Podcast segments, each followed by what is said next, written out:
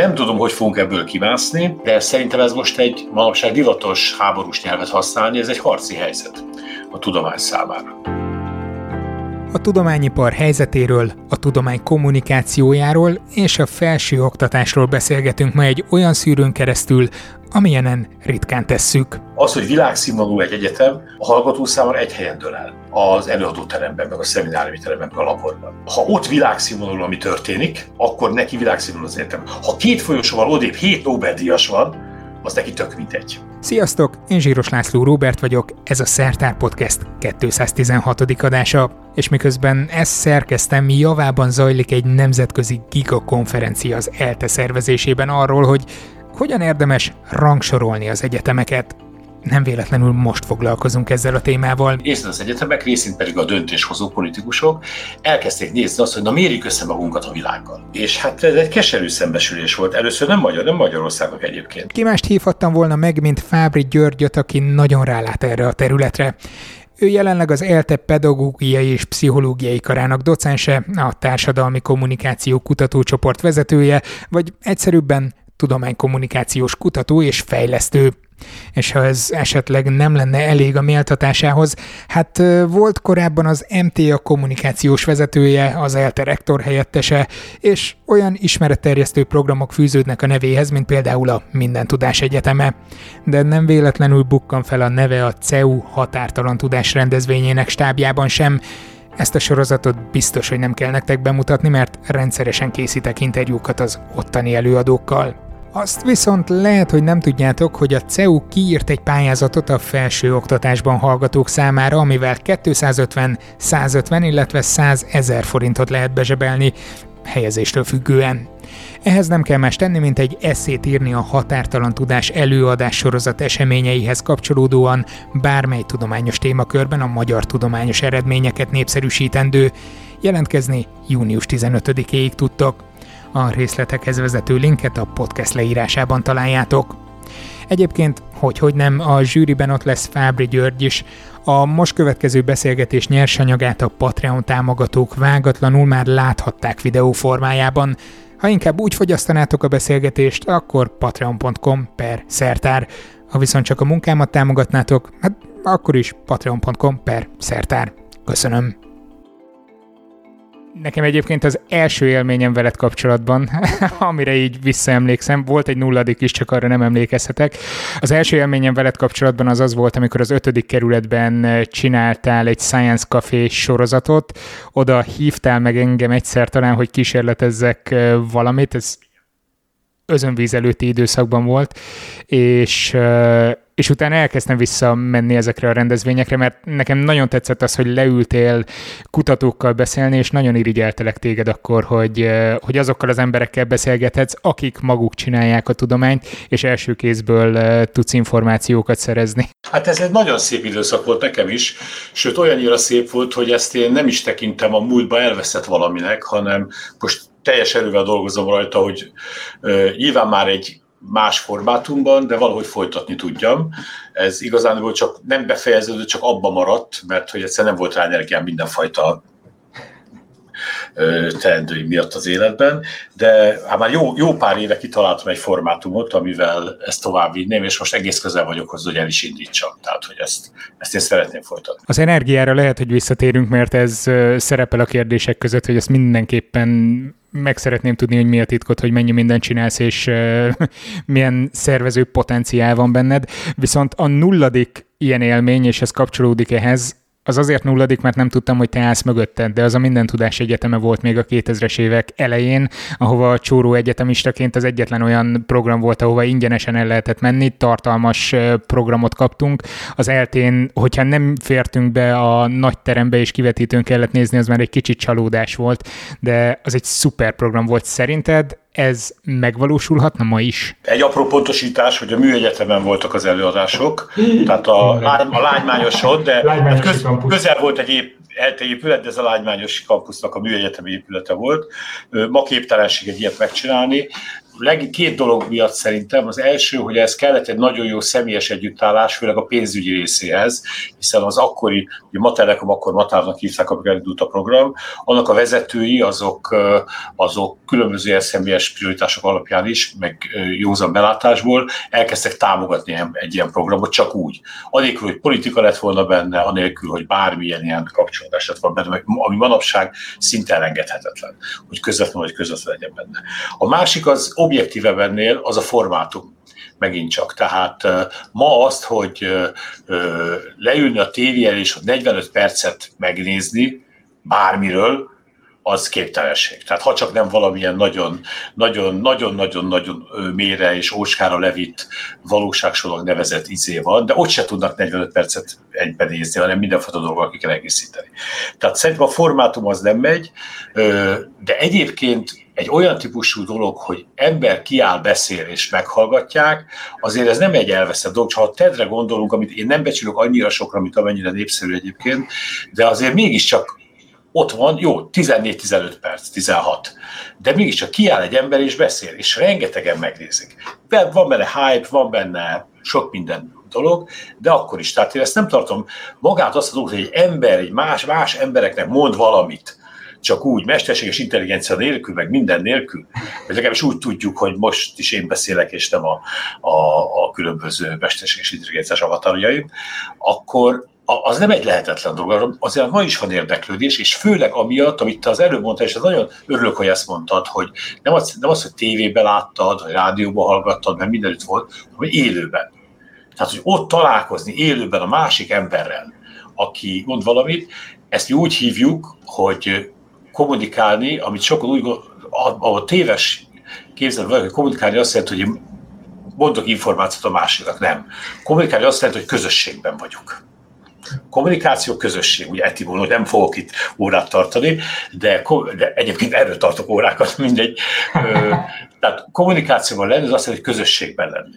Tehát a közösséget megteremteni személyesen, az ma is verhetetlen szerintem, csak senki nem meri megcsinálni, kevesen merik megcsinálni. Hát ezért vannak most is olyan programokat, Tedet említetted, ott van mondjuk a Brain Bar esetleg, ahol, ahol szerveznek hasonló, nagyon idézőjelben hasonló programokat, ott van a FameLab, ott van a Szindikátor, hasonló programok, amik azért megpróbálkoznak azzal, hogy hozzuk közelebb az embereket, és van is sikere, aki ott van, az beszámol arról, hogy mekkora élmény volt. Igen, de akkor, akkor kopogtass be egy kereskedelmi vagy közszolgálati televíziózáshoz, hogy mikor fogja neked leadni? Ö, lehet, hogy meg fogsz lepődni, sőt, valószínűleg nem fogsz meglepődni, de vannak országok, ahol közvetítik most, tehát mondjuk a filmlebet. Nem jelentéktelen apróság fel a figyelmet, hogy hol ülünk mindketten. Tehát én erről az országról beszélek. Tehát...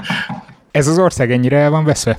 Ha tudománykommunikációról van szó? Nincs, nincs, szerintem nincs elveszve.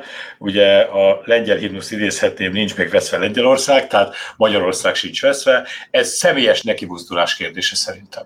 Tehát, hogy ha képesek lennének tudósok, tudományszervezetek félretolni egy kicsit a mindenfajta intézményi, személyes, egyéb dolgokat, és csak azzal foglalkozni, igen, mutassuk be a tudományt, hozzuk közel a tudományhoz az embereket, és akár elsősorban ne, nem kell új dolgokat kitalálni feltétlenül, hanem azokat a hajókat töltsük meg minél több ö, ö, tartalommal, és minél adjuk neki minél több vitorlát, mint most udvarias, nem udvarias vagyok, de udvariasságban a szertát mondom elsőnek, de lehetne mondani azokat is, amiket említettél. Tehát nagyon sok fontos tudománykommunikációs kezdeményezés létezik, de valahogy én nem érzem azt, hogy ma tudományos intézmények, az egyetemeket is beleértve egyébként, tudományos intézmények valóban teljes erővel odaállnának ezeknek. Hogy mutatkozna meg szerinted egy ilyen teljes erővel odaállás? Mit kéne elengedni? De nem lehet, hogy inkább az erőből kéne visszavenni, és nem, nem, nem győzöm az idézőjeleket kirakni, nem izomból tolni a tudományt az emberek asztalára? Igen, akkor valóban, jó, hogy ezt mondtam, hogy pontosítok, tehát nem maguknak ezeknek a programoknak a, a nagyon-nagyon megerősítésére van szükség, azt ügyesen kell csinálni. Adagolva kell csinálni, mértéktartóan, beöltöztetve különböző dolgokba. Én a több erőt azt értem, hogy egyszerűen odarakni pénzt, még pedig nagyon sok pénzt.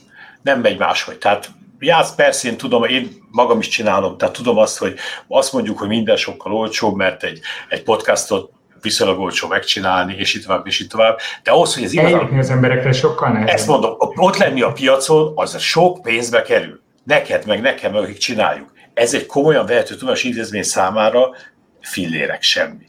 Tehát amikor itt azért a magyar, a magyar tudományszférára mindegy, akárhogy számoljuk, de azért olyan 400-500 milliárdot pörög évente. Tehát azért abban, abban azt a pénzt meg lehetne találni, amit kifejezetten a piac, most elnézést, gazdasági nyelvet használok, de hát egy, egy piaci tényezőről beszélünk, a médiáról beszélünk, kételmű gazdasági nyelven beszélni, ami a piacra jutáshoz szükséges volna, azt a forrást oda kell tenni, oda kell tenni azt a bizalmat, hogy nem az a lényeg, hogy én XY főtudós, fővezető, főcsővezető, bárkicsoda most éppen tudok szerepelni, hanem a tudományosság a lényeg, amiben én is meg fogom találni a számításomat, mint főtudós és főcsővezető, természetesen de hogy nem az a lényeg, hogy akkor kipipálhassam, hogy a kommunikációs feladataimat teljesítettem, hanem egyszer rábízom azok, akik ezt tudják csinálni, akik jól csinálják, bizonyította jól csinálják, hajlandó vagyok oda menni, hajlandó vagyok beszélni velük, hajlandó vagyok úgy beszélni velük, ami az ő elvárásuk, tehát nem a hosszú tudományos előadások, mint amit én most például tartok a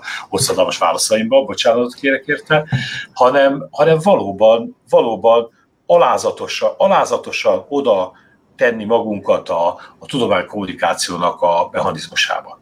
Ez a kettő, tehát pénz és a, a személyes intézményi igazi odafordulás, és nem pedig az, hogy intézményként kivipáltam valamit. Ez az egyik oldal. Az, aki át szeretné adni az információt. Mi a helyzet a befogadókkal? Van fogadóképes kereslet? Azért elég alaposan kutatjátok a társadalmi kommunikáció minden aspektusát. Nem tudom, hogy optimista, vagy inkább pessimista vagy ebben a teljesen, kérdésben? Teljesen optimista vagyok, ahhoz képest, hogy, hogy hol tart egyébként a világ és az ország. Ahhoz képest milyen optimista vagyok. Optimista vagy, mint amit látsz, hogy hol tartunk? Szerintem te vagy az első, aki eddig ezt mondta. Én teljesen tudik, tudik, azt látom, hogy nézzük meg, hogy mire számíthatunk egyáltalán, mik a kőkemény keretek. Hát ez azt jelenti, Magyarországon Egyébként mondjuk az európai, amerikai viszonylatban nézve is kevés olyan ország van, ahol még mindig ekkora érdeklődés van a tudományos információ és a tudományos tartalom iránt. Ezt minden mérésünk mutatja. Az Európa, nem a milyen, az Euróbarométer méréseit, ha megnézzük, és összevetjük a különböző országokat, hogy milyen a tudomány iránti érdeklődés, még mindig nálunk a legjobbak között van. Tehát a világ világ permanens elbutulásában és színvonaltalanságában mi még mindig egy kicsit jobban állunk. Volt egy mondatod, ami nagyon belém égett, ez még azon az özönvíz előtti Science Café rendezvényen hangzott el, akkor valami ilyesmit mondtál, hogy ha ballábbal kezd fel, és meg kell becsülni, hogy hány ember érdeklődik a tudomány iránt, azt hiszem ilyen egymillió körüli számot mondtál Magyarországon.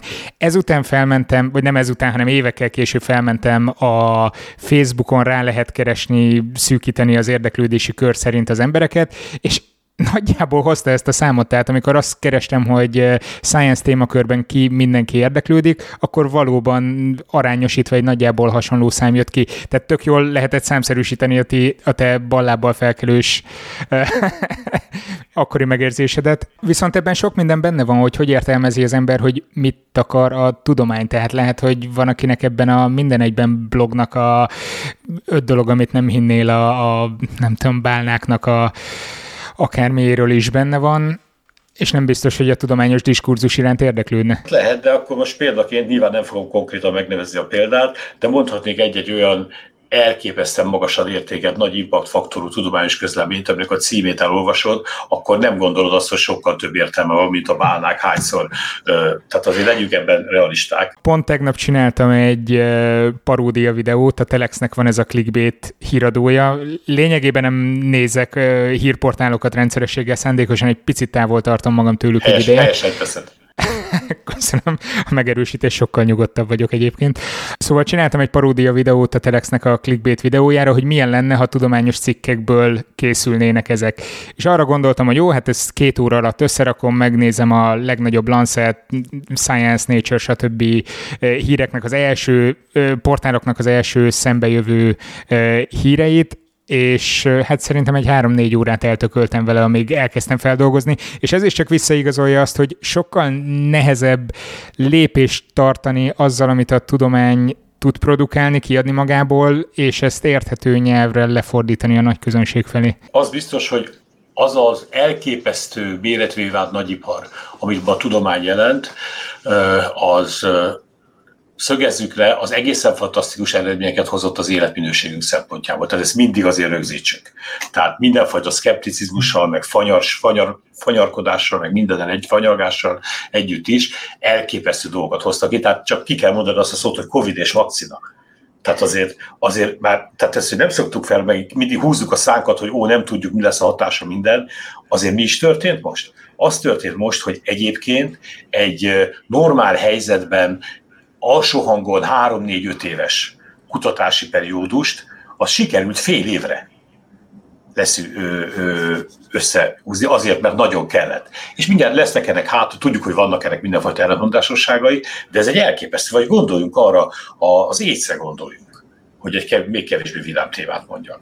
Ma ott tartunk, és el, tört, biológiai értelemben elképesztő idő alatt ott tartunk, hogyha gyógyítani nem is tudjuk, de gyakorlatilag a döntő-döntő többségét azoknak az embereknek, akik elkapják az AIDS vírust, tehát HIV pozitívak lesznek, teljesen normális életminőséget lehet számukra garantálni. Sajnos kevesen tudják ezt ma még.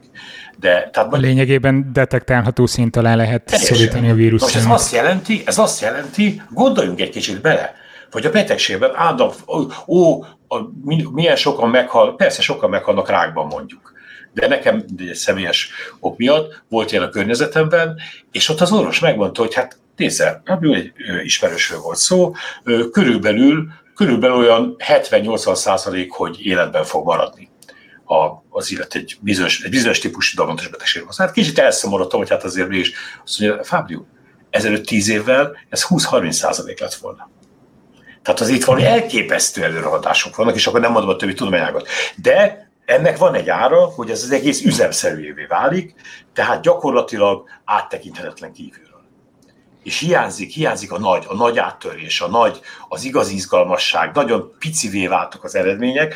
Ezt a tudománykommunikáció szempontból szerintem még nem dolgoztuk fel, nem gondoltuk végig, mit lehet ezzel kezdeni. Mindjárt visszatérünk erre, viszont egy néhány nappal, két-három nappal ezelőtti élményem, ami egy kicsit rácáfol arra, amit mondasz, mert oké, okay, hogy látjuk a tudománynak az eredményeit, de nem nagyon éli meg nagyon sok ember, hogy ez ennek az eredménye, hogy így él. És most voltam egy olyan vitában, élő vitában, tehát nem interneten, anonim módon kommentelt be valaki, úgyhogy nem is én generáltam a vitát, hanem, hanem kaptam az arcomba, hogy az a baj a idézőjelbe tudósokkal, nyilván nagyon pejoratív értelemben mondta, hogy a tudomány az néhány év alatt gyökeresen megváltozik, és mindennek az ellenkezőjét fogja mondani. Hát ott nem abban a helyzetben voltam, hogy belemenjek a tudományos forradalmak racionalitásába, és levezessem, hogy itt miről van szó, és hogyan, és valójában milyen önkorrekciókra képes esetleg a tudomány, és azért egyébként a tudományos és műszaki világ, ami körülvesz minket, annak a vívmányait meg ő is élvezi nap mint nap, tehát megért elérte azt az életkort például. Úgyhogy, úgyhogy ezek azok a pillanatok, amikor egy kicsit elszomorodom. Igen, de azért abba gondolj bele, és hát hogy ne lenne, hát gondolj abba bele, hogy mondjuk, mondjuk ezelőtt 300-400 évvel, amit a nagy modernkori, újkori tudományos forradalmak kezdetének szoktunk tekinteni, ami tényleg a legnagyobbak akkor alkottak. Hát mi volt a tudománynak a presztízse valójában? Mennyi volt a presztízse? Tehát kiknek hittek inkább tudósoknak, vagy nem tudósoknak? Vagy gondolj csak a 20. századnak az első felére, amikor tényleg elindultak ezek az óriási nagy tudományos vállalkozások. Tehát ott sem volt ez sokkal. Volt egy, egy kitüntetett időszak, volt ez nagyjából a, az 50-es évektől a 80-as évekig tartott nagyjából. Egy szűk 30 év, amikor nagyon erős volt a tudomány iránti elköteleződés, a tudományjal szembeni várakozás, és a tudománynak, mint igazságosztó instanciának a társadalmi pozíció. Ez egy nagyon rövid időszak volt amikor ez, er, amikor ez nagyon erősen megvolt. Ez kellett a modernitás, kellett a gazdasági fellendülés, nagyon sok minden kellett hozzá. De szerintem egy teljesen szerencsés együttállás volt, és egyik Magyarországon, ezt nem divatos mondani, és, mert sok politika rakódik rá, de ezt jegyezzük meg, Magyarországon ez kellett az a központilag irányított, elő kell úgy mondanám, hogy emancipatórikus, de kicsit szállodon úgy mondanám, hogy az a felvilágosító tudomány, népszerűsítő politika, aminek egy kemény munkáshozgalmi gyökere volt. Hát a közkönyvtáraknak a, kér, a léte, a, a különböző paraszti olvasókörök, most a két háború közötti időszakról beszélek. Uh-huh. Tehát, és ez egy nagyon komoly osztálytartalommal bírt, osztályharcos tartalommal bírt, bár van sem nem ilyet mondani, de ez volt, és ez egy óriási lökést adott annak, hogy az emberek a tudományt egy fontos dolognak tartották. Érdeklődtek iránta. Mentek. Na most a 80-as évektől kezdődően ez elkezdett a világban egy tudományszkepticizmus el, akkor kezdett el formálódni nagyon erősen. Ennek volt politikai része is egyébként, tehát a szociálkonstruktivista, posztmodern bármik abban az eléggé belejöttek, és eljutottunk odáig, hogy teljesen relativizálódott ez az egész. Ebben van, ennek vannak tudományfilozófiai okai is, tehát elmélet, egy tudományos önreflexió, amiről nekem személy szerint elég rossz véleményem van, de benne vannak társadalmi, politikai okok is. Nem tudom, hogy fogunk ebből kimászni, vagy hova alakul ez az egész. Sok szenárió létezik, de szerintem ez most egy manapság divatos háborús nyelvet használni, ez egy harci helyzet a tudomány számára. Tehát, hogy valóban tud-e olyan módon megnyilvánulni, hogy ezeket a, ezeket a különböző hatásokat legyűrje. És amit te mondtál az előbb, hogy kétségvonják a tudománynak a stabilitását mondjuk, vagy ilyesmit, hogy képesek vagyunk-e átadni azt, hogy a tudománynak más a logikája. Ez nem lehetetlen egyébként hogy ilyen eltérő logikákat, a hétköznapi élettől eltérő logikákat más tradicionális intézményrendszerek elég jól meg át tudnak adni. Gondolj csak az egyházra. Hát valójában az egyházak egy a hétköznapi gondolkodás számára teljesen abszurd logikákat elég széles tömegeknek adnak át. Ezt nagyon furcsa tőled hallani, ezt a hasonlatot. Mert? Hát mert, hogy azért az evangélikus egyházban elég Na de, ott, hát, de attól még lássuk, fontos hát, szerepet töltesz be. Hát az egy, ez egyház ezt csinálja. Az, ami a hétköznapi életben egyébként eléggé abszurd volna, az mégis a maga erejével, a maga megszólító erejével, a maga tradíciójával, és most tegyünk annyi engedményt a elköteleződésnek, hogy a maga belső tartásával, az mégis, hát azért milliós, milliós nagyságrendben adja át embereknek, akik ezt elfogadják, elfogadjuk. Tehát nem lehetetlen ilyet megcsinálni a tudománynak sem. Nem tettem volna fel a kérdést, ha ezt nem vetett fel, de nincsen benned soha, vagy nem volt soha konfliktus egyházi és tudományos oldal között? Hát, ha lett volna, akkor megnéztem volna az asztrofizikát. Mindig utána nézek az asztrofizikában a, a, az ősrobbanás elmélete kidolgozójának, aki, mint tudjuk, egy jezsuita pap volt, mm. és onnantól, onnantól kezdve miért legyen bennem kétség. Vagy, vagy egyébként, vagy egyébként úgy megjegyzem, hogyha nem akarok itt biblikus lenni, csak úgy hermeneutikai szempontból mondom, hogyha elolvasod a terem, az első teremtés történetet, Mózes első könyvében, azt elolvasod, és megnézed a, a világ keletke, az univerzum keletkezéséről szóló asztrofizikai elméletet, akkor ugyanazt találod, csak más szavakkal kimondva. Szétválasztott a napot és az éjszakát, ez mit jelent? Akkortól lett idő. Hmm. Az idő keletke, ugye? Kicsit belegondolunk. Hát régen így beszéltek az emberek, most így beszélnek. Hát ez egy tisztán, tisztán csak szóhasználati kérdés. Ismét itt a ciklikusság, visszatérünk mindig ugyanoda. Viszont akkor térjünk át más vizekre, vagy evezzünk a képzavarokkal, éljek tovább, válasszuk itt szét a vizeket. A vörös tengert, igen. Vörös tengert. Az egyetemek kapcsán ugye meg, megbeszéltük azt, hogy tudomány kommunikációban milyen szerepet vállalnak, de maguk az egyetemek a tudomány gyártásában milyen, milyen szerepet tudnak vállalni Magyarországon, mert azért voltak itt elég nagy ambíciók, hogy világ élvonalában leszünk, ez nem tudom, lassan 20, 20 éve, 10 éve megjelentek ezek az elképzelések, bár elképzelések biztos voltak korábban is. Ehhez képest nem biztos, hogy pont abba az irányba megyünk, és pont ezért csináltok egy konferenciát, amit tavalyról idénre csúszott. Igen, igen. Hát ugye ez valóban a 2010-es évek elején sűrű hallottuk azt, hogy a magyar egyetemek bekerülnek a legjobb 200 egyetem közé, én akkor egyszer írtam egy HVG publik, ez nem termékelhelyezés, nem? Szóval írtam egy HVG publicisztikát erről, hogy felejtsük el ezt a top 200-at. Tehát ezt már akár felejtsük el, tehát nincs, nincs ilyen. Az egyetemi rangsorok, amelyekről valóban most egy konferenciát csinálunk, amelyek rengeteg bajuk, gondjuk van, módszertani, rossz hatás, rengeteg gondjuk van. Viszont egy dolgot hoztak, hogy az egyetemek, és nem is annyira egy, részint az egyetemek, részint pedig a döntéshozó politikusok elkezdték nézni azt, hogy na mérjük össze magunkat a világgal és hát ez egy keserű szembesülés volt. Először nem, Magyar, nem Magyarországnak egyébként. Ezek a nagy világrangsorok az első keserű szembesülést a német, francia felsőoktatás és politikusok számára hozták. Ott valóban igazi sokkot okozott ezeknek a megjelenése. Tehát ugye mit gondol magáról egy francia vagy egy német? Pont azt, mint egy magyar. Hogy a, hát nálunk a tudományos kiválóság, a szürkel, az, az, az a legnagyobb, az fantasztikus és nagyszerű. Ami egyébként részben igaz is, mert egészen fantasztikus, kiváló francia, német és magyar tudósok vannak. Ennek sok minden történelmi múlt, sok múltanak sok köszönhetően. Igen, ezek mind vannak. Meg svédek, akik lecsúsztak azóta. Na de nem is voltak sokat ott egyébként, egyébként tegyük hozzá. De nézzük azt meg, hogy a, ez egy dolog, de a másik dolog, hogy van egy, van egy globalizálódott ö, ö, képz, felsőfokú képzési és tudományos kutatási nagyüzem, aminek megvan a maga logikája. Ebben a logika, ennek a logikának van egy nem lényegtelen mellék tényezője. Ezt pénznek hívjuk. Tehát egész egyszerűen egy, ebben az üzemben ö, a megfelelő tőke nélkül nem lehet versenyképesnek lenni. B, van egy másik jellemzője, a piac nevezetesen, hogy kinek adom el az árumat, az mennyire tőkerős, mennyien vannak. Kevesen vannak, úgy egy magyar nyelvű dologra. És a harmadik pedig az egy nagyon erős intézményi kultúra. Vagy bocsánat, az intézményi kultúrának egy nagyon erős hatása. És a, a kontinentális európai, különösképpen a magyar intézményi kultúra, az ugye nem kompetitív, nem versenyelvű. Nagyon sok minden van benne, ezt most nem is részletezünk. Kéne annak lennie egyébként? Hát egy kellő mértékben igen. Azt mondják a tudománytörténészek, hogy az amerikai, az amerikai felsőoktatásnak az az elképesztő felévű felívelését, ami a 19. század végén, 20. század elején indult el, az két dolognak köszönhette. Az egyik, hogy lényegében átvették a német tanszéki professzori rendszert, tehát, hogy van egy nagyon erős professzor, akinek teljes autonómiája, gyakorlatilag, ez még mai napig is majdnem megvan teljesen. Nagyon erős az autonómiája.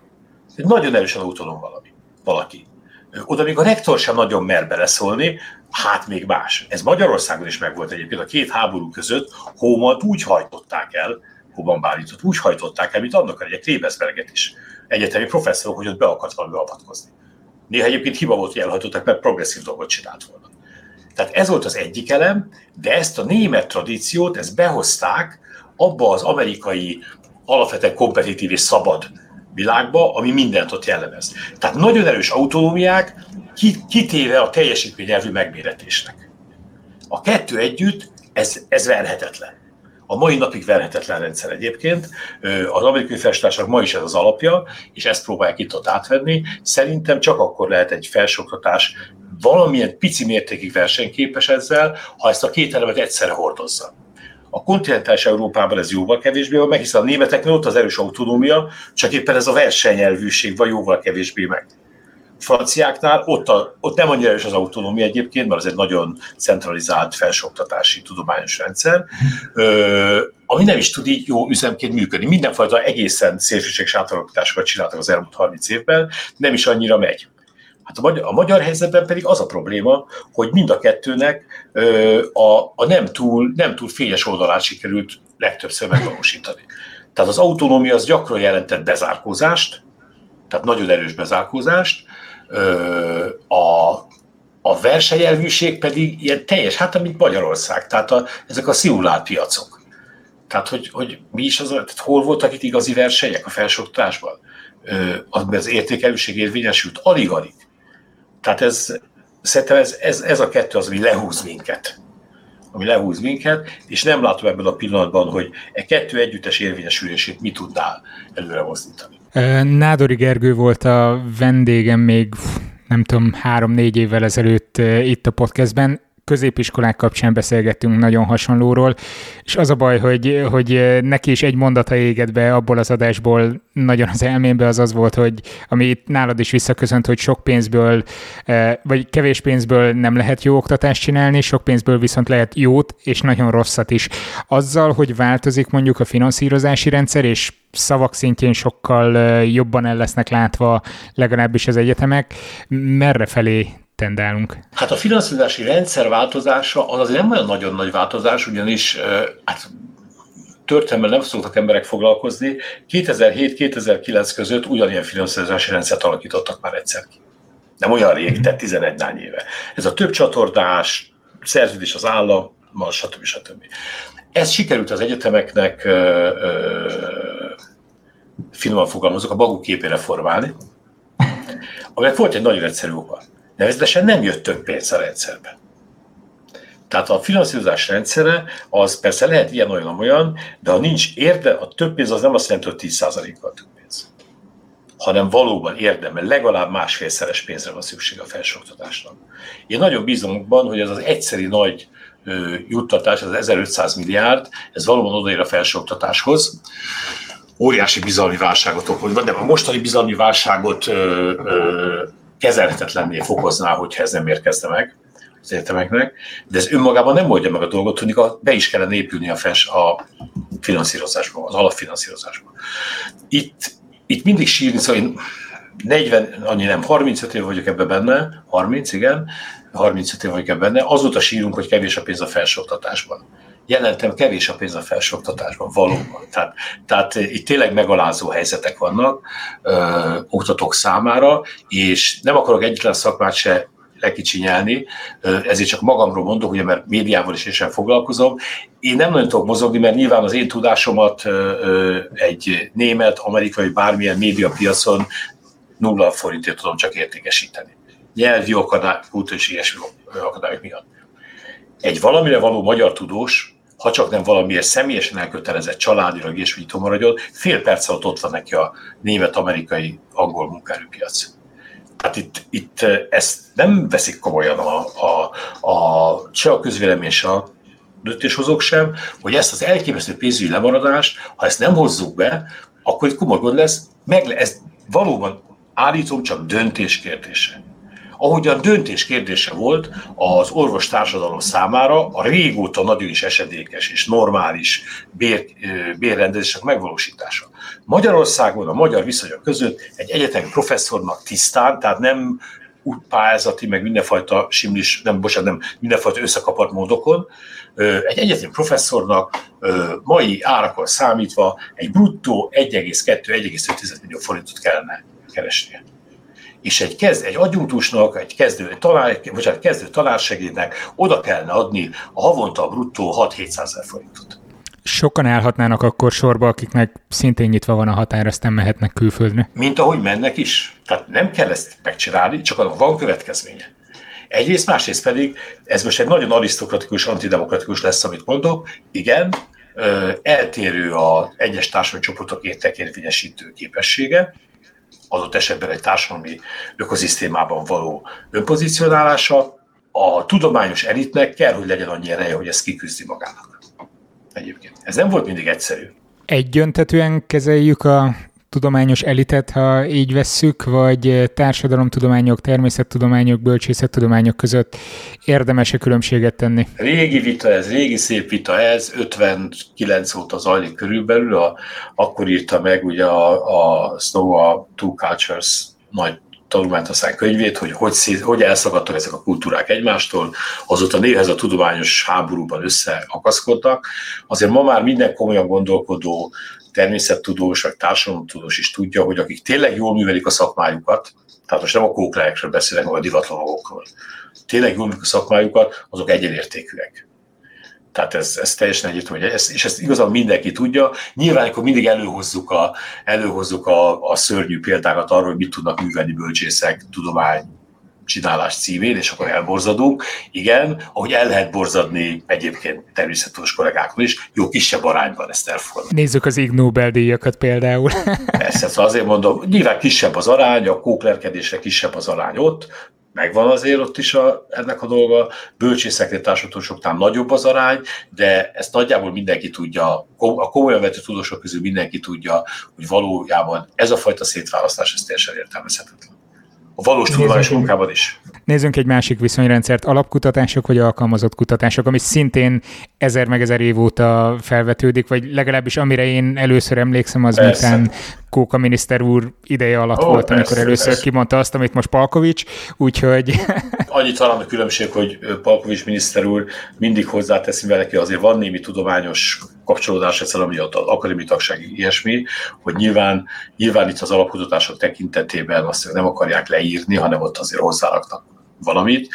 Ugye az előbe, előzőleg említett miniszter úr és társai körében egyezőben megfogalmazódott, hogy itt az ideje az akadémiát a földön egyenlővé tenni. Ugye ez volt a 15 évvel ezelőtt a mondás, ezt ne felejtsük el.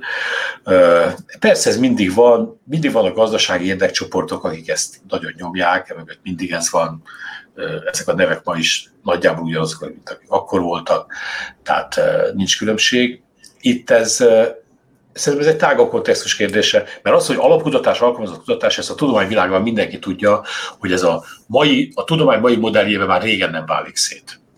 Tehát ez át és át. Tehát ne, régen volt az, hogy van az alapkutatás, abból lesz 20 év múlva az alkalmazott kutatás, és még 30 év múlva innováció, termékfejlesztés. Ez ma egyszerűen összetolódott, egybe van. Egybe van, hát megint csak nézzük meg a Covid dolgában. Mi történt? Ott is a, a, a, a vivő vívőanyagnak a kutatása, illetve az alkalmazása így összefonódott a legszorosabban. De az összes többi kérdésben ez van. Tehát ezt lehet tudni, hogy ez egybe van. Nyilván senki nem szeret arra pénzt, az, akinek pénze van, hogy majd abból lesz valami, esetleg 50 év múlva semmi nem lesz, de, de amikor azt mondja egy másik kollega, hogy ha erre nem az pénzt, akkor én nem tudok konkrét alkalmazást csinálni, akkor odaadják azt a pénzt. Tehát nincs ezzel nagy gond, szerintem. A probléma az ennél szélesebb, az a, az a tudományos kultúrának az elfogadása. Tehát az a, bocsánat a szóért, az a sutyósodás, ami a mai közbeszédet és a közgondolás jellemzés, hogy a sutyóská, a sutyósodást azt, az értéknek kezdtük el tekinteni, egy vizsgálható egyenértékű kulturális jelenségnek tekintjük a sutyóságot, pusztán azért, mert van az úgynevezett régi magas kultúrával, ugyanúgy kutatjuk a, a valóságsókat, mint, a, mint, a, mint Sostakovicsot, e, na, na, itt a hiba, ez egy önfeladás tessék, tessék szívesen arisztokratikusnak lenni. Nem igaz az, hogy kulturális, ugyanolyan értelemben kulturális jelenség a, a sutyóságnak bemutatása, mint egy komoly művészeti érték. Ez nem igaz. Ez egy demokratikus gondolatnak elmegy. Na de miért kéne ebben demokratikusnak lenni? Ti kutatjátok? Hát én nem vagyok hajlandó. Tehát azt mondom, hogy én, volt több ilyen kutatás, hogy médiakutatók csinálják, meg ilyesmi. Nem, nyilván nem azt mondom, nem kell kutatni a dolgot. Csak nem kell azt az értékjelget tulajdonítani neki. Pusztán azért, mert sokan nézik, és akkor ez meghatározza a közgondolkodást. Hát elég baj az neki, mármint a közgondolkodásra. Na de pont ezt akartam felvetni, hogyha egy képet szeretnénk alkotni a társadalom működéséről, akkor, akkor azt kell néznünk, Hát az nem... alkotja, nem? Hát jó, de, az, de nem, kell, nem, kell neki, nem kell neki mellevelet adnunk. Persze, nézzük meg, de nem mondjuk azt, hogy ez, ez ugyanolyan, mint, mint egy bármilyen magas kultúrás teljesítmény. Tudom, hogy ez egy elavult, manapság elavult arisztokratikus szemlélet, de, de gondoljunk bele, hogy mit teszünk azzal, hogy azt mondjuk, hát kérem szépen, a nép ezt akarja, akkor a népnek ezt mutatjuk, akkor hát végig ez is ugyanolyan, mint hogyha más mutatnák, de ezt többen nézik, tehát fontosabb. Miért nézik többen? Mert több embernek mutatják be. Tehát azt pontosan tudjuk, a nézettség az gyakorlatilag azzal függ össze 80%-ban, hogy milyen műsorsában közvetítenek valamit. Nem, nem az értékétől függ. Na jó, de mondjuk amikor én voltam gyerek, vagy még korábban, ha valami volt a tévében, akkor az volt, két opció volt, az ember nézte, vagy nem nézte. Ma azért sokkal több fronton lehet vele találkozni, nem lehet cenzúrázni, sőt szerintem nem is lenne cél cenzúrázni az internetet, hogy ott mit fogyaszt az ember. Mi akkor ebből a kiút szerinted, vagy, vagy mit tartanál te kívánatosnak? Én azt gondolom, hogy azt vélem kiútnak, persze senki nem cenzúráról beszél, nem ilyesmiről beszélek, hanem arról beszélek például. Én már tovább gondoltam két lépésre. De van egy nagy sokkal egyszerű dolgok vannak erre szerintem. Például, hogy, hogy és most elég durván hangzó dolgokat fog mondani, tudom, de például a kokáért, hogy akik ilyen típusú termékek előállításával vesznek részt, most a sutyóság média reprezentációjáról beszélek, akik ilyenbe vesznek részt, azokat nem kéne, nem kéne a, a, a kultúrtársaság tagjának tekinteni. Nem kell velük együtt fogadásokra járni és kaviáros szendvicset eszegetni, mint ezt a 2000-es években láttam eleget. Nem kell azt gondolni, hogy, hogy attól, hogy attól, tehát hogy egy, tehát, egy, személyes, egy személyes értékvállalást meg kell tenni. Ki kell mondani, hogy igen, X A, B, C, D műsor, az igenis egy színvonaltalan, ártó, csúnya dolog. Hát ezt ki is mondják sokan. De nagyon sokan nem mondják el, azt mondják, hogy hát kérem, hát ez is egy jelenség a kultúrának. Ki vagyok én, hogy megítéljem? Kell venni a személyes látásodat, igen, megítélem. Igen, megítélem. Bármit is gondolok uram, igen, megítélem, hogy amit úgy mutatnak be most nekünk, mint, mint fantasztikus, érdekes kulturális jelenséget, most gondolok ezekre a kereskedelmi tévéken zajló, nem is tudom, mik ezek, mert egyszer-kétszer belenéztem, és nem érted biztos nem vagyok elég haladó. Nem érted, hogy mi történik ott, amikor láthatóan playbackről ugra-bugrának emberkék, és valamit csinálnak. Ezt ne, ne, ne tekintsük úgy, mint egy olyan kulturális jelenséget, mint hogyha, mint hogyha kiáll bárki csoda komoly dolgot elénekelni. Tehát, tehát én csak ezt mondom, hogy ezt ki kell, merni kell kimondani. Igenis, merni kell ebből az értelemben sznobnak lenni. Igenis, legyünk sznobok ugorjunk vissza akkor a snob rangsorokhoz, mert ott azért volt még néhány elvarratlan szár. Mondhat, hogy sebből véreznek ezek a különböző rangsorok. Hogyan lehetne akkor mégis valahogy megközelíteni, hogy melyik egyetem jobb, mint a másik, mert hogy azért mégiscsak egy globális, teljes mértékben összefonódó, átfonódó világról beszélünk, valahogy ott van bennünk a természetes késztetés, hogy megítéljük, hogy A vagy B a nagyobb, jobb, szebb. Abszolút benne van, hát ez, ez a rangsor állítás, ez egy mély ösztön. A Érdi Péter professzor, aki Michiganben tanít, egy nagyon sikeres könyvet írt erről, a rangsorokra, egyébként most jelent meg magyarul pár hónapja, lesz vele egy külön beszélgetés. Elad a konferenciánkon, de ez egy dolog, de egy külön speciális programként lesz vele egy beszélgetés, egy recenziót írt róla Tőzse János filozófus, és pont erről lesz szó, hogy benne van mélyen az ember ösztönében ez a rangsorolás. Hogy melyik jobb összeadni ösztönében benne van, hát amerikaiak ösztönében benne van, és ezt elterjesztették a világban, és ez történik persze valójában. A, leg, a legfontosabb feladat, és a konferenciát is, ezért, konferenciát is ezért csináljuk, hogy kezdjük el jól, jól olvasni a rangsorokat. Nem rangsort csinálni, az nem művészet, azt mi is csinálunk, az nem olyan, nem olyan bonyolult. Hanem jól olvasni rangsorokat, hogy jól elterjedjen az a tudás, hogy mit mondanak ezek a rangsorok. Ezek a rangsorok tulajdonképpen annyit mondanak el, hogy a tudományiparban ki teljesít a legjobban. Most nagyon egyszer megfogalmazva. Ennyit mond el. Hiszen a döntő indikátorok, a döntő mérőszámok, az a publikációs indexek, hogy sikerült publikálni, mennyire számot adott ilyesmi, illetve a presztízs. Hogy hol a világban a tudósok mely, hova rangsorolják azt az egyetemet az meg mitől fog függeni, hogy mennyire ismerik a publikációkból a, az egyetemen dolgozó oktatókat, és a konferenciákból hogyan ismerik őket. Tehát ezek döntő részben a tudományos a tudományos ö, ö, teljesítményre alapozódnak, és egy tényezőt szinte teljesen kihagynak, vagy csak nagyon minimálisan jelenítenek meg, nevezetesen, hogy milyen az oktatás. Egy egyetem esetében én tudom, hogy a kollégák egy részét zavarni szokta, hogy van ez a tényező, hogy hallgatók is vannak az egyetemen, de, de hát azért mégiscsak úgy, úgy, már csak történetileg is. Az oktatás nem egy lényegtelen része az egyetemeknek. Ezt nem mérik ezek a rangsorok, az oktatási minőséget. Tehát szerintem a legfontosabb a rangsorok használatánál az volna, hogy, hogy megtanuljuk azt, hogy igen, a tudományos kibocsátás szempontjából ezek a legjobb egyetemek. Tehát ezt a fél mondatot oda lehetne rakni, hogy ezek a legjobb egyetemek. Ahogyan például oda ezt a fél mondatot, hogy azt mondjuk, hogy a, a, a, rövid távfutók közül Bolton leggyorsabb. Ugye? De azt nem mondjuk, hogy ő tudna a leghosszabban, leggyorsabban lefutni 50 kilométert. Ezt az megkülönböztetést meg tudjuk csinálni az atlétik esetében. Az egyetemek esetében is ezt a megkülönböztetést kéne megtanulnunk, hogy, hogy miről szólnak ezek a rangsok, ezek a tudományos kibocsátásról szólnak, és a presztízsről. Erről a két dolog. Mennyire módosítana, ha az oktatási színvonalat vagy az oktatási teljesítményt is hozzávennénk?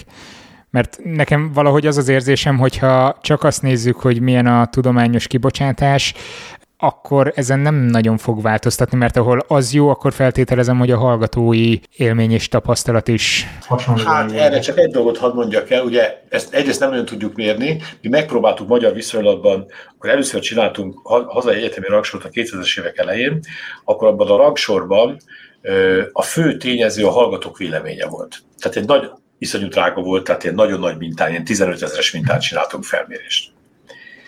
És ott az jött ki a felmérésből, hogy amikor arról kérdeztük a hallgatókat, hogy, hogy melyik a a saját egyetemünk és a többit hogyan ítélik meg, hogy milyen a presztízse, milyen a szakmai kiválósága, abból jött egy rangsor, az nagyjából az, amit most is mindenki gondolna magától, tehát semmi újdonság nem jött ki. De akkor ugyanezeket a hallgatókat arról is megkérdeztük, hogy egyébként hogy érzik ott magukat, mennyire foglalkoznak velük. Az oktatásban mennyire érvényesül az, hogy a hallgatók foglalkoznak. Hát, majdnem azt kell mondom, meg, megfordul egy ez egy barancs. Na jó, viszont más, más szempontokat tart szem előtt egy hallgató, tehát ő szeretne egy olyan diplomát, amivel aztán jó sok pénzt tud keresni valahol, és nyilván egyenrangúak a diplomák, amiket megkap az ember, de azért a munkaadó az meg fogja nézni, hogy az eltén szerezte, vagy valami himi-humi. Ez is nagyon lényeges, hogy így van, hogy ki, kinek szól, ki olvassa azt a rangsort. Én, mint kutató, ha most kutatóként lépnék fel, így a nyugdíjkorhatárhoz közeledve, ha én kutatóként lépnék fel, akkor azt mondom, hogy hát nyilván az volna a lényeges, hogy hol biztosítják nekem a legjobb kutatási feltételeket. Egy hallgatónak úgy, szokták, úgy szoktuk ezt mondani, hogy az, hogy világszínvonalú egy egyetem, a hallgató számára egy helyen dől el. Az előadóteremben, meg a szemináriumi teremben, meg a laborban. Tehát sehol, ha ott világszínvonalú, ami történik, akkor neki világszínvonalú az értem. Ha két folyosóval odébb hét Nobel-díjas van, az neki tök mindegy. Tehát nem mindegy kiolvas ezeket a rangsorokat. Éppen ezért lényeges az, hogy és mi ebben a konferencián is arra teszünk kísérletet, hogy kifejezetten a társadalmi és bölcsész tudományoknak a belátásait próbáljuk a rangsorokban érvényesíteni. Tehát, hogy mi az egyetem funkciója, mi az egyetem társadalmi funkciója, mi az egyetem egyéni funkciója, amit mondtál az előbb. Valóban igaz-e az, hogy egy hallgató számára olyan diploma kell, amivel azonnal rengeteg pénzt keres? Mondok neked egy másik szempontot. Lehet, hogy egy hallgató olyan diplomát szeretne, amivel azt tudja csinálni, hogy ő boldog. Ez azért ritkábban szokott megjelenni. Hát nem mondjuk ki, de valójában Például okáért elég sok kutatásunk volt, és ezt világszerte is lehet igazolni, hogy valójában, akkor ugye teljesen szabadon választhatunk intézményt elvileg, igaz? Oda mész tovább tanulni, ahova akarsz. Rendkívül, valójában rendkívül kicsi az intézmény választási. Tehát az a helyzet, amikor az egyetemek promotálják magukat, hogy gyertek, jelentkezzetek hozzánk, akkor ez a hallgatói választást, ezt hát 10, maximum 15 százalékban tudja befolyásolni. Hát nem tudom, amikor az edukációra ki szoktam menni minden évben, ugye tavaly nem tudtam, vagy az idén nem volt. Az OTDT-vel megyek ki oda általában, és minket ott ugye nem érdekel, hogy ki milyen karra megy, melyik egyetemre, stb., mert hogy minden, minden egyetemen ott vagyunk, vagy ott van az OTDK, és uh, szervesül uh, a felsőoktatásba, viszont ahogy elnézem a többi standot, mindenütt a show, show műsor megy, hogy miért kell hozzájuk menni, és ilyenkor szoktam mondani, hogy azért néhány dologra kérdezzenek rá a standoknál. De azért én régi, régi megveszekedett edukációkiáltás ellenes vagyok, amikor az egyetemen ezért voltam felelős, illetve kezdeményeztem is, hogy ne vegyünk részt az edukáció. Nyilván nem sikerült ezt megtenni. Tudnélik, tudnélik elképesztően cseki a hatása ennek. Tehát rend, ez semmi más. Átvettük a 80-as évektől a világon a student fair, ez a student fair tehát a, hogy lehet ezt lefordítani, diákpiacok, vagy műven divatját, szakját, így ezt pontosabban köszi, a divatját, semmi. Tehát a, a Magyarországon a, a társadalmi mobilitást az sikerült minden korábbinál mélyebbre levinni, tehát egészen drámai a helyzet mobilitási szempontból, de ez a világon nagyon hasonló, csak a mérték különbözik. Eleve adott, hogy a diákok döntő részénél eleve adott, hogy mit fognak választani szakirányt, személyes érdeklődés, családi háttér, stb. Eleve adott, hogy mit fognak választani intézményt, lakóhely, pontszám, tehát hogy el tudnak érni. Most ezen, ezen kívül, hogy marad az a sáv, abban tudnak, hát mégse ide megyek, de ez, hogy a globális rangsora vigye már, ugye nem gondoljuk egészen komolyan, hogy ez, hogy ez egy valódi hallgatói dilemma, hogy hát eltöprengek, hogy én most a Harvardra menjek, ö, ö, Harvardra menjek angol irodalmat tanulni, vagy pedig a, ö, Katowice-i Egyetemre menjek el ö, fizikát tanulni. Ugye ki az a diák, aki e között dilemmázik? Ugye senki nyilvánvaló módon. Tehát, hogy ez egy nem létező dilemma. Tehát a globális rangsorok ilyen értelemben jó játéknak elmennek, meg a döntéshozóknak jó alkalom, hogy az egyetemeket üssék verjék, de egyébként ilyen igazi összemérési tétjük, tartalmuk nincsen. Nagyon kicsi azért tartalom. Magyar egyetemeket összemérni világ vezető egyetemekkel teljesen fölösleges. Lengyel, cseh, szlovák, román, szerb, esetleg osztrák, finn egyetemekkel érdemes. Az osztrákkal, finnel csak azért, hogy egy kicsit szomorúak legyünk, és lássuk a realitásokat, de, de hogyha összevesz, mi, mi, mi csináljuk folyamatosan, az összes indikátor tekintve, ebben a kelet-közép-európai mezőnyben van három nagyon stabilan előlevő egyetem, ugye Jagello, Krakóból, a Varsó Egyetem Varsó és a Károly Egyetem Prágából, ők ottan. Hm? És akkor egy kategória, és akkor jön egy ELTE, meg jön egy Semmelweis, esetleg egy Szeged, uh-huh. meg egy Belgrád, meg egy Ljubljana. És akkor újabb szünet, és ott lehet sorolni. De ez, ez a kelet-közép-európai vezőny. De most mondjuk ilyen tényleg annyira ócska poén lenne, hogyha azt mondanám, hogy akkor nézzük meg a futballcsapatainkat. Tehát az mennyire van előtte. Tehát most, de bármi más nézzük meg. Ez a realitás. Tehát, tehát a rangsoknak azért van egy előny, azért valamilyen mértékben a realitást azt azért úgy közvetítik. Valóság nevű baj, nagybátyám bekopog. Csak nézni kell, hogy pontosan mit is mérünk, és hogyan értelmezzük az adatokat. Én azt szoktam mondani a hallgatóimnak az egyetemen, hogy igyekszem, hát ebben a koron már lehetek akár őszinte és saját magammal, hogy amit tőlem, mondjuk tőlem hallgatnak kommunikációelméletet, az, az a kurzus mondjuk egy, egy alsó középkategóriás angol száz egyetemen, egyetemnek teljesen megfelel, és egy olyan nagyjából középkategóriás kontinentális egyetemnek megfelel. De én ennyit tudok nekik adni. A korodra az előbb úgy, utal, úgy utaltál 10 perccel ezelőtt, hogy nyugdíjkorhatárhoz közel, ami nagyon jól megfogja, mert nem azt mondtad, hogy mindjárt megyek nyugdíjba. Én eh, nem tudlak téged elképzelni, hogy ott hagysz minden szervezést, ott hagysz minden eh, programot, beülsz és a nem tudom, könyvtáradban olvasgatsz otthon, amíg világ a világ. Mik a terveid, vagy vannak terveid? Ilyenkor jönnek majd elő a megvalósítatlan Science Café ötletek, meg eh, hasonlók? Én szívem szerint így tudnám kizárólag magamat elképzelni, hogy az előbb elmondta, tehát ez lenne a szívem vágya. Egyelőre nem látok rá nagyon nagy esélyt, hogy rövid időn belül bekövetkezik. Hát a, az egyik, hogy, hogy ahogy említettem, tényleg szeretnék ebből a Tudásvesszó nevű Science Café-ból szeretnék egy, egy ilyen kis tudományos talkshow csinálni, hogyha ez sikerül, valahol lesz rá energiám. Ez az egyik fontos dolog, amit szeretnék megcsinálni a jövőt illetően.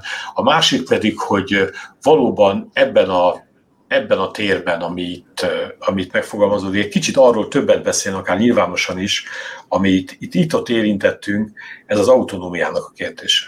Tehát annak a kérdése, nem csak az egyetemi.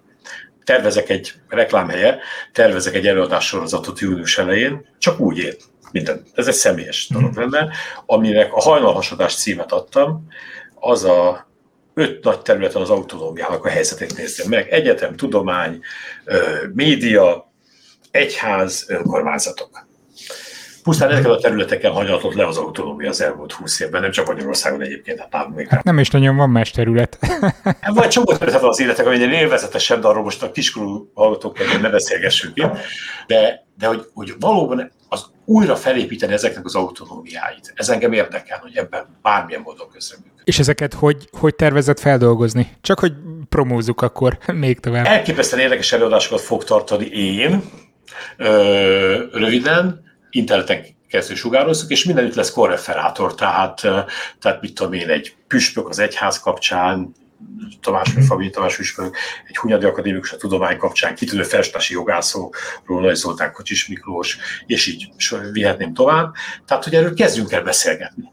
Kezdjünk el beszélgetni, mert enélkül a tudomány nem, tehát hogyha ennyire ki lesz téve a tudománynak az egyetem, a, a közbeszéd és a politika és a média, teszem hozzá, hullámteréseinek, akkor nagyon kicsi esélye lesz jó teljesítményekre. Adjuk vissza az öntudatunkat, saját öntudatunkat, adjuk vissza. Hogy lehet, hogy, a, lehet, hogy sokan, te is mondtad, sokan mit gondolnak a tudományról, lehet, de a tudomány akkor is más. Lehet, hogy sokaknak nem tetszik, de akkor is más. És ezt vállalnunk kell, hogy ilyen. A egyetem ugyanúgy nem kell megfelelni tömegigényeknek föltétlenül az egyetemen. Nem. Tehát én egy kicsit én meritokrata, meritokrata lettem az évek során. Meritokrata. Fábri Györgyel beszélgettünk az elmúlt órában. Ne felejtsétek, a CEU pályázatára június 15-ig tudtok jelentkezni egy olyan eszével, ami a határtalan tudás előadásaihoz kapcsolódik. A díja 250, 150, illetve 100 ezer forint. Részletek a podcast leírásában. Terjesszétek csak a tudományos igét. Köszönöm a figyelmeteket, legyen szép hetetek, sziasztok!